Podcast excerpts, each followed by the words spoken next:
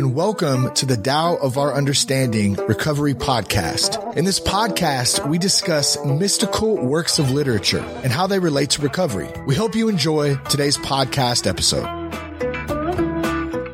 Hello, this is Buddy C. Welcome to the Tao of Our Understanding Recovery Podcast. It's really more the Tao of our misunderstanding rather than our understanding. Today I have Keary D with me from Dallas, Texas. No, are you Fort Worth or Dallas? I'm actually in a northern community of Dallas called Salina now. See, people are sensitive about that. I get corrected every time. Yeah, definitely not from Fort Worth. Okay, that's what I'm saying. Of course, one of the best steaks I ever had was in Fort Worth at the Stockyard. So yeah, I used to stop through there every time I was driving through and got a steak. Yes, yes. Two cities that are so different. It's crazy how different they are. First of all, if you're new to the podcast, just visit buddyc.org. There's a lot of resources there. Maybe a benefit to you. So take a look at those. See what's helpful. Focus on the things that help and the things that aren't of interest to you. Just lay those aside. That's the way we learn to do in recovery, do the things that work for us. That's where we start. And Keary, how did we meet? Was it through the podcast? It was through the podcast, right? Yeah, it was. I think I knew you a lot sooner than you knew me. Okay. Tell us a little bit of the history, how you got here. Yeah, I like to say the way was my way to like recovery. So finding the Tao and studying it was my pathway eventually to get to recovery, which sounds like that might be opposite from some people. They got recovery first and then found the Tao. Yeah, I remember when we first met, you didn't think you were an alcoholic, right? Yeah. I mean, I think if you're questioning it, if you ask the question, am I alcoholic? You probably are, right? So I was already asking the question and knew I had some issues, but I didn't think I was an alcoholic yet. Like in my mind, an alcoholic was the bum underneath the bridge without a job. And that wasn't me. Yeah, you're quite the opposite. You'd been successful and you hadn't had all those yets. None of the yets.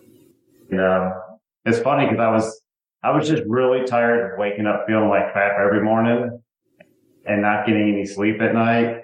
But I couldn't see how my life had become unmanageable and how much energy it was taking to hold that together. And I was really looking for a spiritual answer for that. But until I started recovery, it wasn't going to happen. And that was my pathway to learn the Tao, and it really helped me.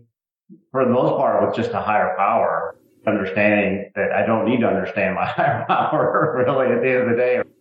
And then once I could get past that, I was like, with step 2 and 3, I'm like, hey, I'm good. You know, we don't even talk about it. I got my higher power. Let's go.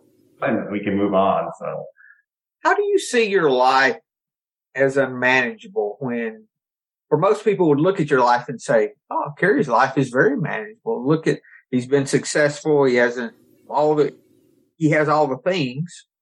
He's a professional guy with a good job, all those things. How do you see your life unmanageable at the moment? Yeah, that's funny. It was really hard to see that as I was working the steps with my sponsor. I'm like, yeah, I didn't even understand the allergies until we started working together, buddy. I'd never even heard that before, which is crazy, right? So, from a scientific point of view, the allergy made total sense. Like when I start, I can't stop. And that part made sense. But I was like, I just don't get this unmanageable part. I haven't had any of those yet. I hadn't hit proverbial like rock bottom yet or anything. And so when I hit my dog will start barking now. Sorry. When I hadn't hit rock bottom and I couldn't see where my life had become unmanageable. And so I think really I was so selfish, so self-centered. That's like I'm trying to figure out now is that I was holding it all together and that was exhausting. It was taking so much energy I'll hold that facade up that life is good. And I think I had everybody fooled. You know, I don't think anybody really thought I was an alcoholic, those people close to me. Well, maybe you drank too much every now and then, but hey, that was fun. We had a good time. And even my mom would tell me, like, of all my children, you just seem to have it all together. You're just like the happiest of all of us. And I'm like, hey, and I'm so selfish and self-centered. I'm like, that's, you know, just like hitting my ego so hard. Yes, I am. Like, that's just feeding it. But in truth, I don't think I was. And what, because, I don't know what to say, like a first world problem, right? But like what got me to see it is I was talking about how I like to play tennis. And I was telling my sponsor like different times when maybe life was unmanageable or something. And so I wrote the story about how I joined this tennis club and we play at 7:00 every Monday night. And I was always secretly hoping it would get canceled because I wanted to go home and drink. That was my beer drinking time. And, but so then I'd go and then I'd hope to beat the guy quickly so I could get home and drink quickly. And then it always ended up like I was in this just competitive match. I would take 2.5, 3 hours. I'd get home at later, like 10:00, 10:30, which is 11:30 your time. And I would still drink, but I'd be like, damn it. Now I'm going to wake up with a headache tomorrow. And he's, that's manageable. And I'm like, oh my gosh, that was so exhausting. And here's the worst case is I'd always lose. So I'm sitting here wondering like, why am I always losing at tennis? I think I'm better than these people. I should be beating them. And there was just a really big lesson there about unmanageability, about how much energy I was using to not really to enjoy the moment and be successful. And that's when it hit me. I was like, oh yeah, that was a lot of energy. And I can see that in a lot of things I do, just trying to control things and really not dealing well with uncertainty. And then all these things in my mind, I had built up the way I do things. I started to see where, and just even more recently, where like the way I set it up in my mind that I'm not sure the right word, like justifying it. How I was justifying it was kind of showing the signs of that unmanageability and how I was trying to control everything. Like, so let me think of an example. I don't have a lot of close friends, but usually my go-to is like when things get difficult, it's just like, I just bail, right? I just wish that person would go away. I wish that employee would leave. Like, that's the easy, softer way, right? And so in my mind, I'm thinking, oh, I just have a lot of very close personal friends, but I'm not out there with a lot of different people. And so just, that's where that unmanageability, you start seeing it. You're like, all right, that was just me, like trying to justify a character defect somehow. Anyways, I don't know where we're going with that, buddy. Sorry. I'm just interested in a high level alcoholic, how he sees unmanageability in his life. It's easy to see unmanageability when you're losing everything. You lost your wife and jobs and got jail coming, all those things. That's easy to see the unmanageability. Yeah. But in your day-to-day life, have you been able to see the unmanageability that from the outside appears that you're managing quite well? Yeah. Well, yeah, here's the weird thing. And I think this is, and I have to try to remember that, right? I didn't hit my rock bottom. I saw rock bottom, but what it looked like, and it scared me enough that that I needed to do something about it. But I need to remember that, right? I don't have that there. And so I think I wanted to learn more about the Tao. And there were really only 2 podcasts talking about it that I could find. And yours were one of them. And I loved it because you guys were talking through each of the verses. But intermixed with that, I found A Course in Miracles. So I started attending one of those. I started getting that message. And then you started talking about different like podcasts and things. And I started listening to stories. And I think you're an alcoholic if you're identifying with really horrible stories that other people are doing. You're like, I could see that happen to me. and you're laughing, or you're like, man, that's horrible. But then you see the recovery. And I don't know when it happened, but at some point I saw, I don't even know if this is true or not, but this is the way I like to think of it. Like I saw like this black hole of where my life was going. When I decided it was time to get out, I couldn't get out of it. Like I couldn't stop on my own. And I saw what the end result was going to be. For some reason, I got this God moment where somebody showed me what your life was going to be like if you kept going down that path. And I think that was the greatest blessing of all. Like, you know, I got this look at my rock bottom before I hit rock bottom. And it was not acceptable to me. And in AA, we have that opportunity to hear another person's pain, and it can help us not to have to go there, exactly like you were talking about. Yeah, yeah. And I guess I still didn't think I was an alcoholic, though, buddy. But here's the path, right, the way. So then I show up in your fourth dimensioners meeting, and then you take me under your wing in that, and then we talk a little bit, and I think I just love the fact that you. I didn't know if I was an alcoholic or not, and I think you weren't going to meetings. You wouldn't go to an AA meeting. You thought that was not something you needed. I know. I didn't know that at the time, and maybe I couldn't even hear that at the time. But you were like, just let's talk. We'll meet once a week, and we'll do this, and then got me into the program, and this one time we were in a meeting, they're talking about principles before personality.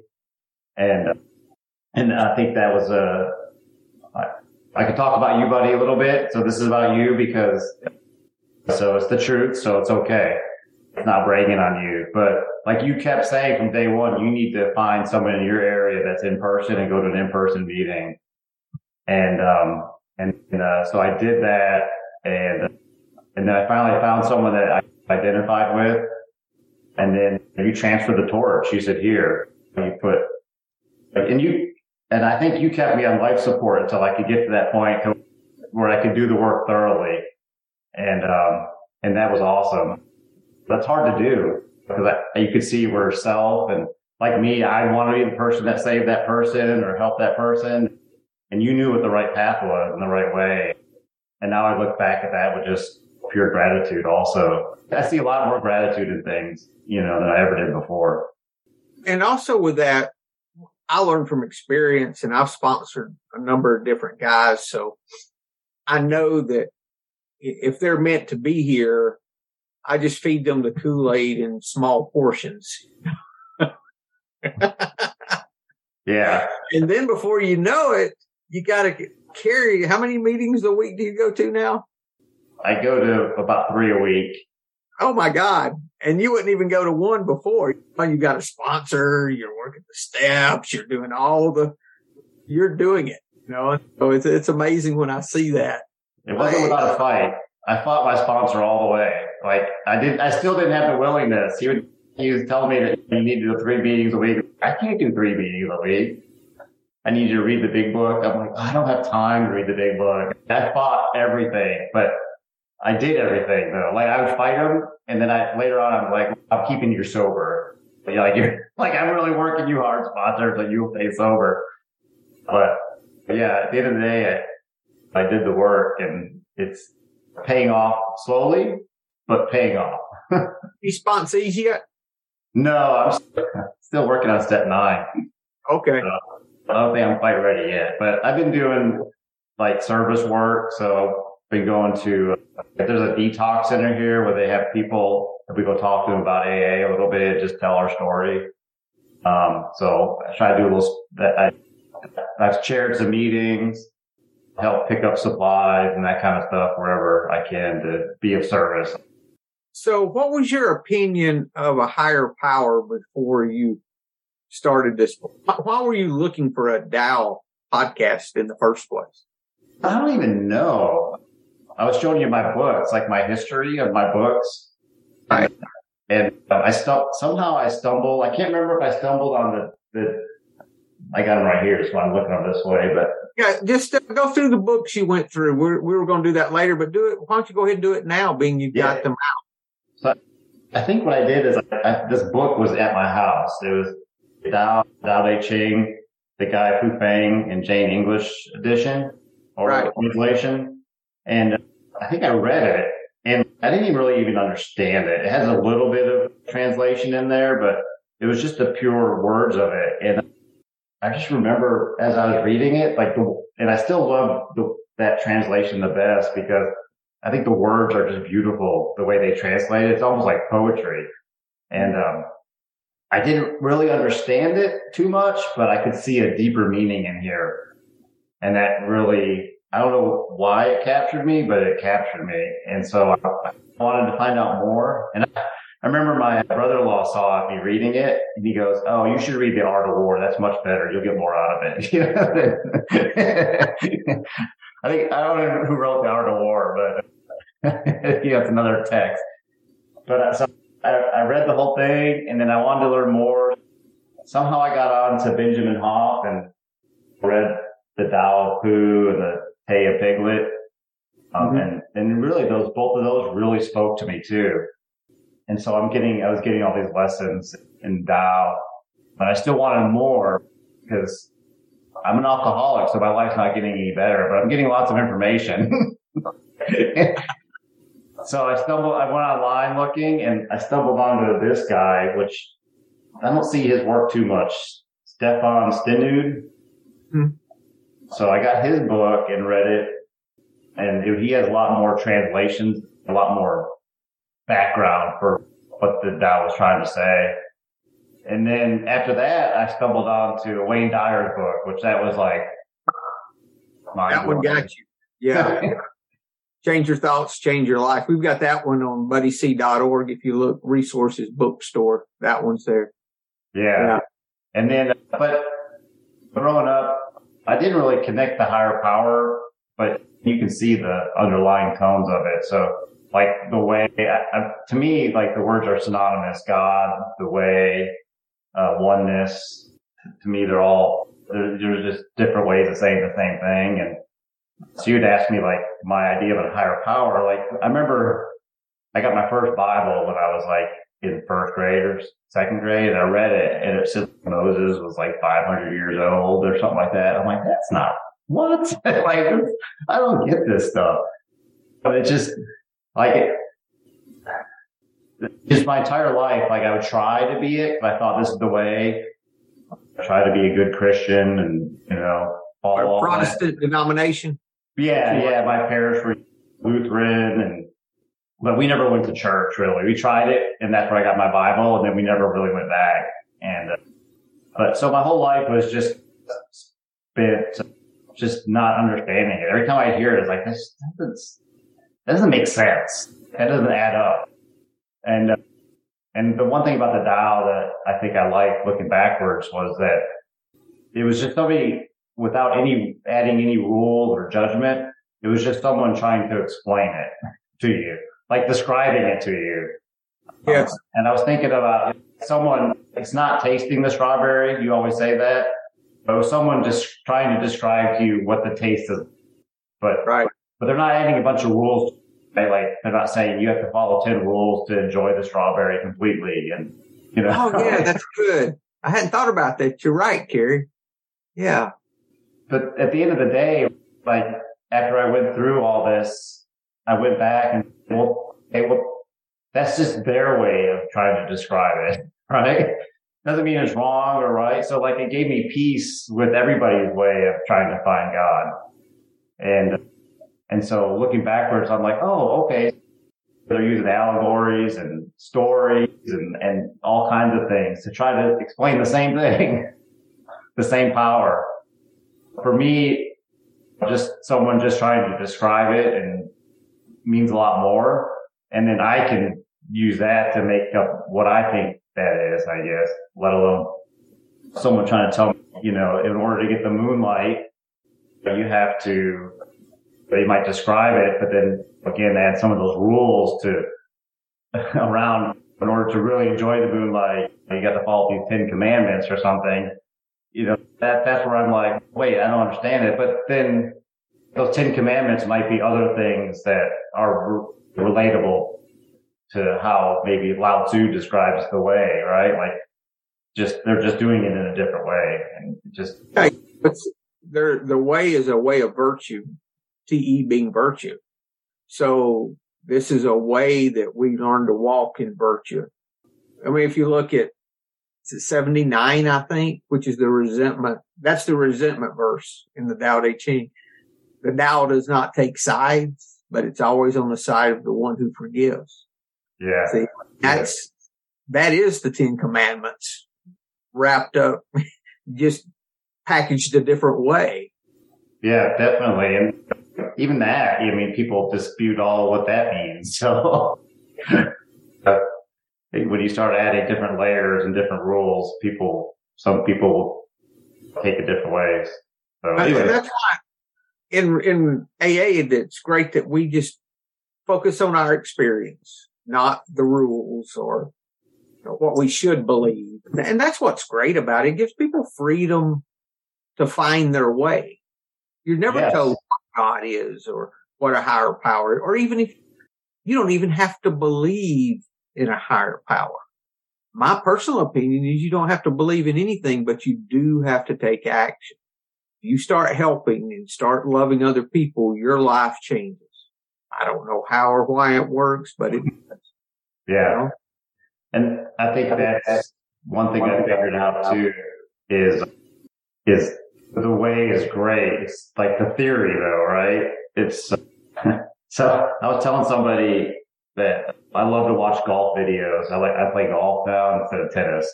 I'd show the more expensive sport. And I'm notorious for watching a YouTube video on how to hit the perfect chip. And then think I could just watch that video, go out and just play golf and chip like that, right? It's usually a disaster, a worst round ever. I don't practice it. And I think with the Tao, it was kind of like that YouTube video in a way, right? Much more meaningful probably. But what AA gave me, I'm thinking, is like a workbook on how to practice those things in your everyday life. So they move right from one to the other. So once I'd gone through the 81 verses and got a higher conception of what my higher power is, I still wasn't able to do anything about it until I could start practicing it and going through the steps. I really feel like each time I do it, there's just different layers and things I'm learning about myself, and just like a window, just slowly cleaning and becoming more transparent to how to live the Tao instead of just know the Tao. If you could know it, right? Yeah. Huh. That's good. That's good. So before you came into recovery, you had the classic Zeus God idea of the gray-haired guy in the sky, or did you throw all that out before you came into? I think like most things, probably I just it didn't make any sense to me, and it didn't line up. And I said, I'm just not going to deal with that. Yeah. Okay. And just, maybe there is something funny. The only time I would pray is when I was taking an airplane. I had a certain prayer, I don't even know why. I'm you don't even really, but now I'm going to believe in God because I'm going on a jet airplane. I want to get there safe. How selfish is that? Yes. But it works every time, so I kept doing it. It'll work until it doesn't. Yeah. It's like the Indian rain dance works every time if you pray long enough. Yeah. Eventually you'll get some rain. It's going to rain eventually. Yes. Don't give up. So I needed again on my way, right? To verse 1 spelled it all out for me. The minute I tried to describe the power of God or the way, you limit the power. Let's read that one. You talking about the first one? Yeah, the first verse. Let's read that. What you have a translation you prefer? Oh, I love the Gai Fu Feng. Okay. Sounds artsy. Did you know that Alan Watts married them? He did their wedding? No, I haven't really explored Alan Watts too much. I've seen his name a lot in relation to the Tao, but honestly, I haven't really explored any of his things. He's got a lot of good water analogies. Amazingly, the Zen people that I know don't have much respect for him. They think he was kind of fast food Zen. And he really didn't practice. Like he meditated some, and he had some insight because he wrote some really great things. But that's my understanding. I think he died an alcoholic. But there was a lot of things there that some things that didn't line up and some things that did. So that's what I understand, that he was partying a lot still in his late 50s, I think, when he passed. Yeah, but maybe that was my story right there. If I didn't stop, I would know a lot about Taoism and be like an expert in it and still dying of alcoholism. He put out, a lot of people came to Zen and Tao from reading his books. I've got one of his books right now, so he had some good stuff. Yeah, I've always seen it, and I've heard his name a lot around it, but I just never clicked on that button when it has his name there for some reason. I was amazed the first time I heard negativity with him. I was like, what are you talking about? And then the more I was around, the more I realized what they were talking about. Yeah. Huh. Anyway, check him out. He might speak to you. I know other people he speaks very well to that they really enjoy his stuff. Yeah. Okay. All right. So this is chapter 1 or verse 1. The Tao that can be told is not the eternal Tao. The name that can be named is not the eternal name. The nameless is the beginning of heaven and earth. The named is the mother of 10,000 things. Ever desireless, one can see the mystery. Ever desiring, one sees the manifestations. These two spring from the same source, but differ in name. This appears as darkness. Darkness within darkness, the gateway to all mystery. Which, honestly, I understand the first part more, and that's where my conception of God is, right? The nameless, the minute I try to define it, I can't. It's impossible. And it's funny, I learned quickly, trying to explain that to people, and they're like, what are you talking about? So then you're like, okay, maybe I got something there, right? If you can't explain it, then, then it's something that you don't need to learn it. You don't need to explain it. Maybe you don't need to understand it. In all practicality, that's my higher power. It's unexplainable. It's just huge. It's oneness. It's everything. It's the same feeling I get when I look at the universe and the stars at night, right? It's just, wow, this is amazing. I have no idea what's going on there. But when I pray at night, I pray to some bearded white guy with a Zeus, because that my mind can get around, right? So that's so it's my gateway to my higher power. And then you can go back to our earlier discussion about religion and church, probably what people had to do. They had to put some of that stuff in there to make it more relatable, understandable. Sure. And everybody has their own God language. So everyone can choose that. And the amazing thing about meetings, I've mentioned this before, we never discuss what our higher power is. Never, ever is that a meeting topic, or it shouldn't be. I was taught that you don't discuss it, but you have to know it's not you or not entirely you. Maybe a better way to say that.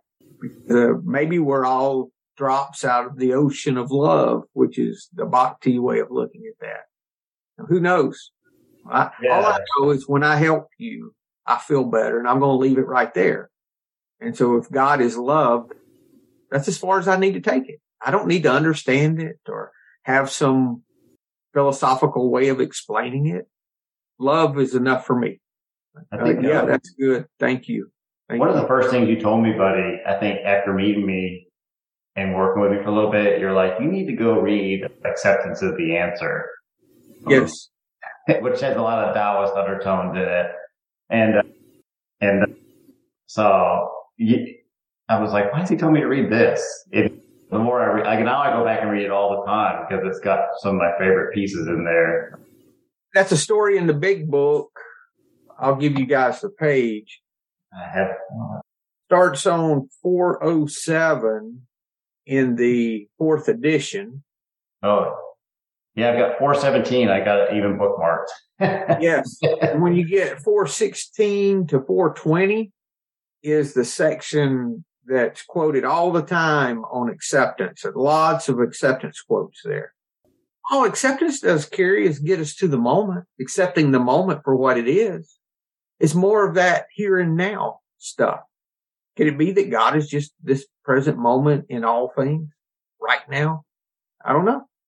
Yeah. And that's what that line here, it says nothing, absolutely nothing happens in God's world by mistake.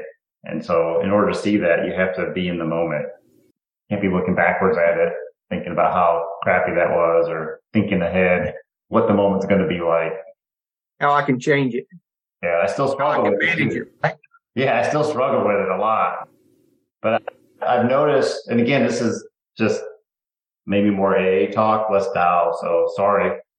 No, it's okay. It all blends together because it's all just different sides of this, viewing the same piece of art, you know?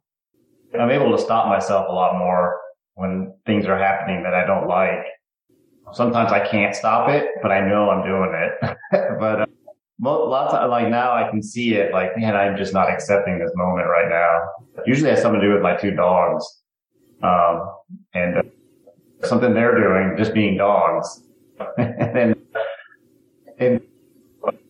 but if I can accept it, it just makes things better. And then I can start finding some gratitude in things too. Things that normally would have been just miserable for me. If I can accept the moment, now I'm starting to find a little gratitude. And my parents are getting older. I've spent some nights and days in the hospital with them, with accidents and things that they've had. And, you know, normally I'd be miserable sitting in the hospital. Even if I was there till 9 o'clock, I'm like, I got to get out of here and get a drink. Not consciously, but unconsciously, I would have been like very irritable, restless. But now I'm just having a great conversation with my dad, helping him out, being of service, taking care of him. And I'm like, man, this is a horrible, this is a bad time for everybody, but I can see some gratitude here. And I never could see that before. Mm. So I can start practicing it. So it's like learning the Tao is great, but the actions in AA that we take, the steps, seem to really help solidify it. Make us aware of more of what's going on, right? It gets fear out of the way. And when the fear starts diminishing, then we can see more clearly what's really happening. Yeah. Or just my character defects, which I'm still trying to figure out to find them. But I know when they're happening, but based on how I feel. And so whatever that is, may not just be fear. It just might be just like, you're right. Yeah, I got fear of me not getting what I want right now. Yeah, I think they all have a basis in fear. If you look deep, that's what I was referring to. Yeah. That makes sense. Yeah. So you started dipping your toe in the Tao, reading, found the podcast, then reached out, started coming to the podcast some, right? Yeah. Right away, I realized I needed to shut up and listen more. So I stopped going.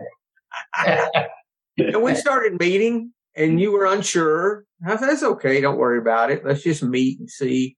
And with time, we started working the steps. And with time, you started going, found a meeting. I suggested you go to a local meeting. Yeah. You did. And you found one you liked and you were off from there. And then you called, remember the day you called me, said, it was like you were breaking up with me, that kind of thing. Buddy, I'm so sorry, but I think I found a sponsor. Which is great. I told you should. I said, oh, that's fantastic. Oh, I'm so happy everything you did for me, but I feel so bad. I said, don't feel bad. That's what you're supposed to do. So it worked out great. I was just happy to be able to have participated in that journey. And if I wouldn't have been here, someone else would have been, because when we're ready, it says when the student's ready, the teacher appears, not when the student's ready, somebody might show up. It, the student draws the teacher. So if I wouldn't have been ready, there would have been someone else drawn in for you, is my thinking. Yeah. The Tao's all about acceptance. So I want to say this, go back and look at the vinegar tasters. That story's all acceptance. What? Oh, yeah. Because they were tasting the vinegar, and when Lao Tzu tasted it, he was the only one that tasted it and smiled and said, it's vinegar. It's how it's supposed to taste. Mm-hmm. What are y'all so upset about? Acceptance. That was the actual story that started me on looking at Taoism. That story itself. When I saw the acceptance, I knew that lined up with what we learned in AA. So I knew those principles would be the same. And they were. They've spoken to a lot of folks. Okay. So all of that's doing well. Since you've gotten into AA, as you've studied the Tao and all these things, has your view of a higher power continued to evolve? Does it continue to change for you? Or did it get to a point and stop? I'm just curious. Yeah, I think I'm at a point now where my higher power is all powerful. Mm-hmm. I don't know what it looks like. You know what? I mean, all I can do is again see the manifestations of it, like it says in the first verse, and I'm good with that. I don't need to. What I like to understand, what it all is. Sure, that'd be really cool. Maybe or maybe not. Maybe I don't need to know that. That's why you don't want to know this. Like you know, some small dude in a behind a curtain or something, just controlling everything. You'd be like disappointed. But yeah, no, I think once it's funny because I was reading We Agnostics, which is in the big book, and I was telling my sponsor like, I'm good. I got my higher power is undescribable and its power is unlimited, and I'm good. I don't need to know anymore. Do we need to keep reading this chapter? Do I got to go through this part? Yeah. It's like, yeah, we got to keep reading it. And, but because I felt again, super blessed because a lot of people seem to struggle with that phase of the program. And by going through, you know, the Dallas part, you know, and all the podcasts and learning and listening to you guys and participating in that, I didn't have that problem. It pretty much did all kind of, in fact, it clicked in AA, which is funny, right? As I was first starting talking about it, I'm like, oh, like I can't understand this and I don't need to. Right. And that's okay. But it's there. And that's why we talked about verse 14. Let's read that. Verse 14, just the very first part talks about it, right? It says, look, it cannot be seen, it is beyond form. Listen, it cannot be heard, it is beyond sound. Grasp, it cannot be held, it is intangible. These are the three indefinable. Therefore, they are joined in one. From above, it is not bright. From below, it is not dark. An unbroken thread beyond description. It returns to nothingness, the form of the formless, the image of the imageless. It is called indefinable and beyond imagination. Stand before it, and there is no beginning. Follow it, and there is no end. Stay with the ancient Tao. Move with the present. Knowing the ancient beginning is the essence of Tao. So I love the present. Go ahead. I'm sorry. Oh no, I love the first part of that too, because it's there, even though you can't touch it, hear it, see it. It's just know that it's there, in front of you, behind you, all around you. And that just, I don't know, that verse just gives me comfort if I ever were to start questioning it. It just says, yeah, it's there. It said move with the present. Is that was the action it told us to take in that translation at the end? It says, it says, there you go. I never saw that. So Stand before it and there's no beginning. Follow it and there is no end. Stay with the ancient Tao. Move with the present. I never saw that before. It's like to stand on what is already moving that I mention every week. Stay where, or just be in the present moment. Yes. And you're moving. I think Wayne Dyer, I was reading chapter 14, his part, just recently, and he was saying, like, you're part of the unfolding of the process. Mm-hmm. Yes. That's good. That's good. Any other verses that you would like to talk about, Keary? Yeah. So just a couple other ones that just I really like. I know they're all the earlier ones. I like 11, which is kind of short. But 11 is 30 spoke, share the wheels, hub. It is the thinner hole that makes it useful. Shape clay into a vessel. It is the space within that makes it useful. Cut doors and windows for a room. It is the holes which make it useful. Therefore, benefit comes from what is there, usefulness from what is not there. Mm. And I love that one too. And I don't know, I'm not a very experienced meditator in meditation, but I still do it, and I do it every morning. But you've started meditating too? Yeah, and praying. What's happened to you? You are in Texas. You can pray in Texas, but I don't know about meditation in Texas. I don't know that, unless you're in Austin. Now, if you're in Austin, it's okay. Yeah, it's okay there. Yeah. I was telling someone in a meeting the other day, I would never tell a grown man I was meditating when I, but now here I am. I'll do it for about 10 minutes every morning, and sometimes it's so good. Let's take it around again. Let's go. Let's keep it going. We'll just keep going. But it talks about verse 11 and the space between. And this might sound crazy, but like I find the most peace, like when I'm breathing, if I can focus on my breathing, but especially the space between when I'm breathing in and breathing out and breathing in. There's like a moment there where it's empty, right? It's like you're not breathing in, you're not breathing out, but it's the same thing with you talk about all the time with music, right? Like it's the space in between the notes that makes it into music. There's nothing there, but without it, that nothingness, there wouldn't be music because you wouldn't understand it. I think that's surrender and powerlessness in recovery. That's how we become empty of self, because unless we're empty, we can't be filled. So that's one way to look at that. As long as we're full of ourselves, how can, we can't be used.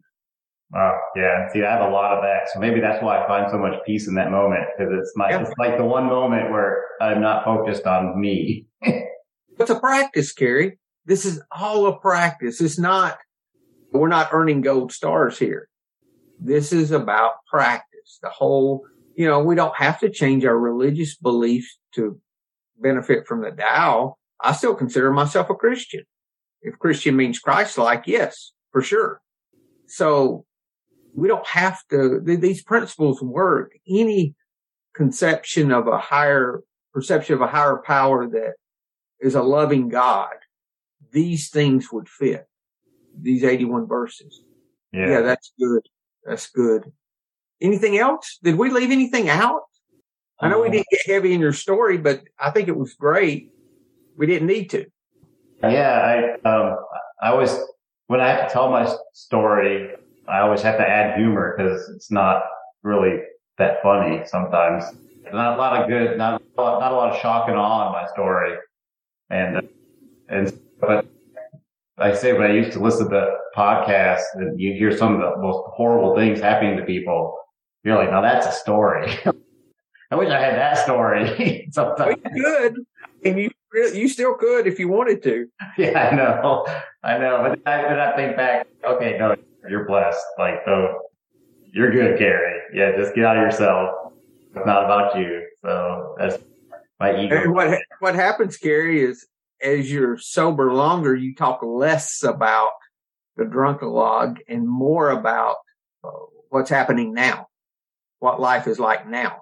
So no matter how bad your drunkalogue is, it gets less and less as you start maturing and practicing this program. Yeah. That's good. That's good. Anything else you want to share? How about, do you have any podcasts you like now? You talked about the ones you had listened before. Yeah, I listened to, I get them mixed up, Sobercast and Sober Speak, both of them. Yes. So Sobercast. I was going to say the same thing you were. Sobercast has a lot of speakers. And then Sober Speak is a guy here locally. You got to support John M. You don't have a choice. Yeah. That was cool. I was listening to one of his podcasts, driving down to a meeting in Frisco, Texas, where he's from.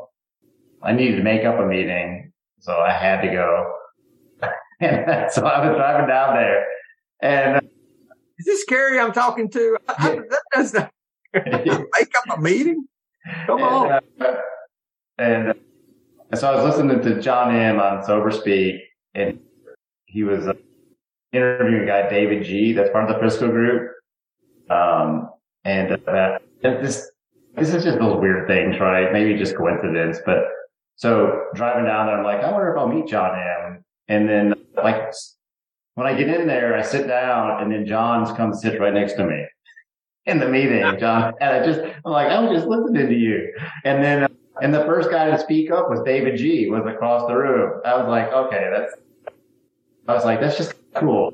Something's speaking to me there. I don't know, and I didn't want to be there. And then I'm like, this is really cool. Like that happened. I'm glad I was here to just be the one person. Now you guys know, but like the one person just to think that was cool that I was listening to these two guys and I'm in a meeting listening to these two guys. When I don't want to go to a meeting is the time that I need to, for sure. Yeah. Yeah, definitely. Definitely. So that's it. Just, man, the way the Tao was really my way. And I just find that's really cool. Looking backwards, my journey was on that pathway of the way. And a lot of AA is in the same path. You can read the Tao all through the big book, 84, 85. We stop fighting anything and anyone. That's the Tao. Yeah. Yeah. Place of neutrality. That's the Tao. It's finding your place, not through effort, but through emptiness, not through force, but through emptiness. And you lay aside self enough to where you can start noticing what is already moving and just step there. You don't have to make anything move. You just let go enough to where you can move in the direction of what's already happening. Such an easier way to live. And in everything we can, I know you've learned to practice this some in business too. I know we don't want to talk details, but I know because we've talked about it. Even back when we worked together, you were talking to do that. And I'm sure since then, you've learned more and more. And the 12th step talks about practicing this in all of our affairs. And that's where the real relief comes. Once we start feeling that relief in other areas of our life, like we felt the relief with alcohol. And it comes from doing the same thing. We surrender the business. We work the steps on whatever it is that's giving us the problem. And it works. It really does. Yeah. Yeah. That happened just yesterday. I had somebody that was doing stuff. Another coworker was trying to undermine my immediate, it sounded like they were trying to undermine me, right? And normally I would just be really upset with fear and anger and want to get back at the person. And this is how it's changing. It's like, I didn't feel those feelings when they were being told to me. In fact, I even had a little bit of, maybe they think they're trying to be helpful or it could be something else. And I would have never thought that. I would have just gone straight in and just, why are you messing with my stuff? You need to mind your own business, right? And yeah. And then I could see, and then I did start to feel a little bit like, oh yeah, they shouldn't be doing that. And I was like, wait, that's my ego talking. My ego's starting to, I could recognize it because my feelings, we talk about the frustration and that kind of stuff. And irritability of like, okay, that's probably my ego. I need to back off. And at the end of the day, maybe I should have done something about it. Maybe I shouldn't. I chose not to because I was like, let me just sit with this and let the right answer happen. And moved over real easy. And that would have just escalated a lot of back and forth conversations with myself and arguing and fighting over nothing. A lot of energy, a lot of wasted energy. That's the thing. This is not about being passive. It's about being able to see things more as they really are. And then the serenity prayer works. We can see what can possibly be changed, and we can see the things we need to leave. And I just sit with those things until I know the right answer. It's like letting the mud settle. Another Tao quote, can you let the mud settle long enough in the water so that the right answer appears by itself? Yeah. And that's what you're talking about, Keary. You didn't keep shifting the water around and not allowing it to settle down. Yeah, just stir it up some more. Stir it some more. Or that person's probably in their own little world, not even worrying about it, but I'm over here just stewing in it, wasting all this energy instead of trying to fix the problem or let it go, whatever I need to do. Usually when I react, I regret it. There's a Course in Miracles quote that I really like. Or maybe it's Course in Miracles. Defend yourself with compassion. It's the most powerful force in the universe. No, it's a Tao quote too. It's both, actually. They say it in both. Defend with compassion. And that's what you're talking about, is you're giving compassion when you're allowing someone else to have their opinion, and when you're taking into consideration why someone else is doing something, not just bullying your way through. That's compassion. Compassion is not ooey-gooey. Compassion is not riding the person in front of you that you think's going too slow. It's maybe not taking the best parking place, leaving it for someone else. That's compassion.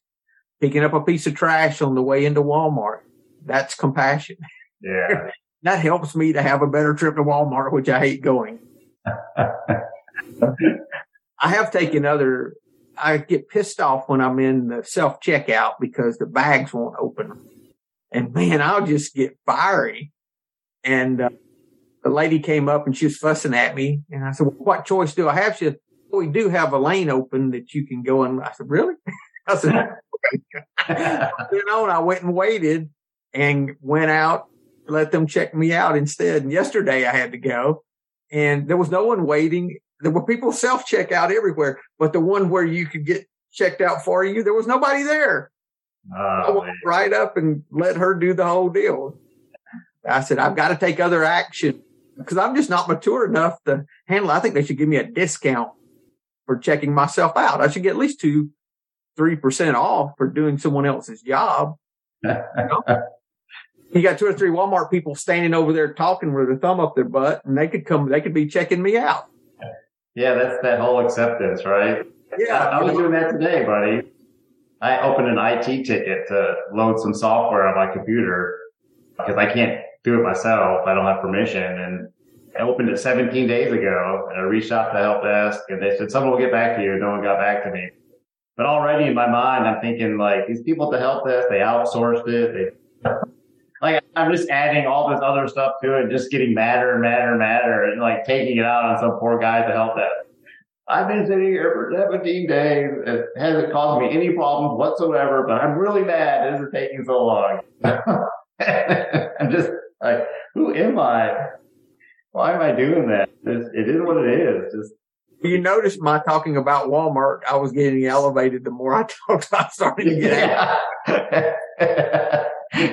out. I'm not capable yet to go through that process without it. So I just go and let them check me out, and it's okay. I don't have to do it. That's life, though. That's how we learn to live compassionately.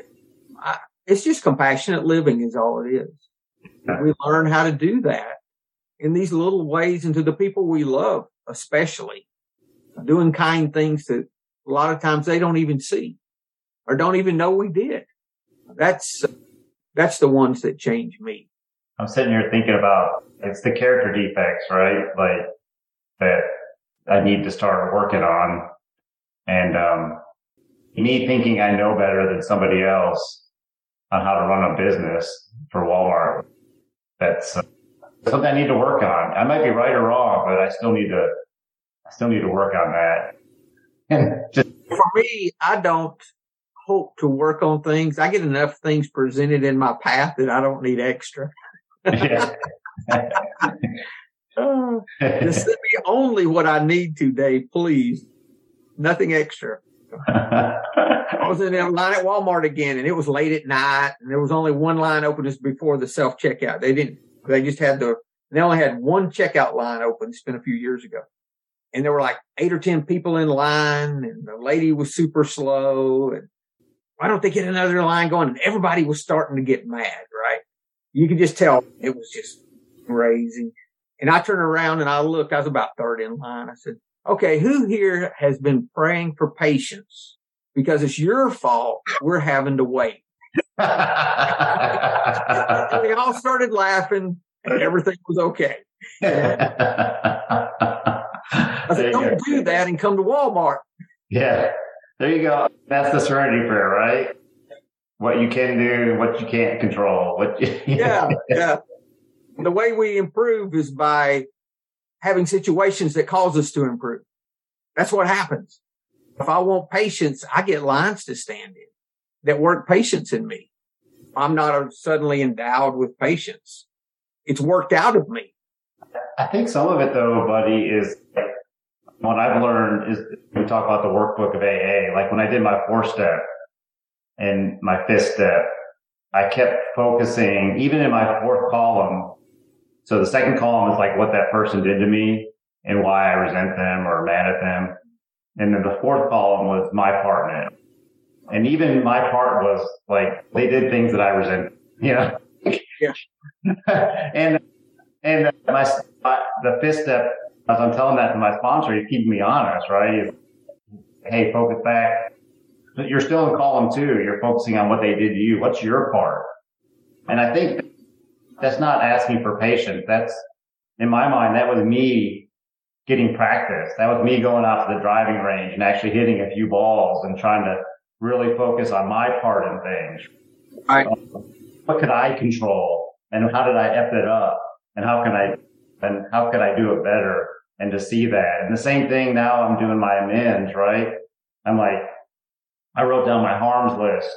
And again, I was struggling with praying an amend. Like, you did things that were wrong and I should have accepted a sick person better, right? No. What did you do?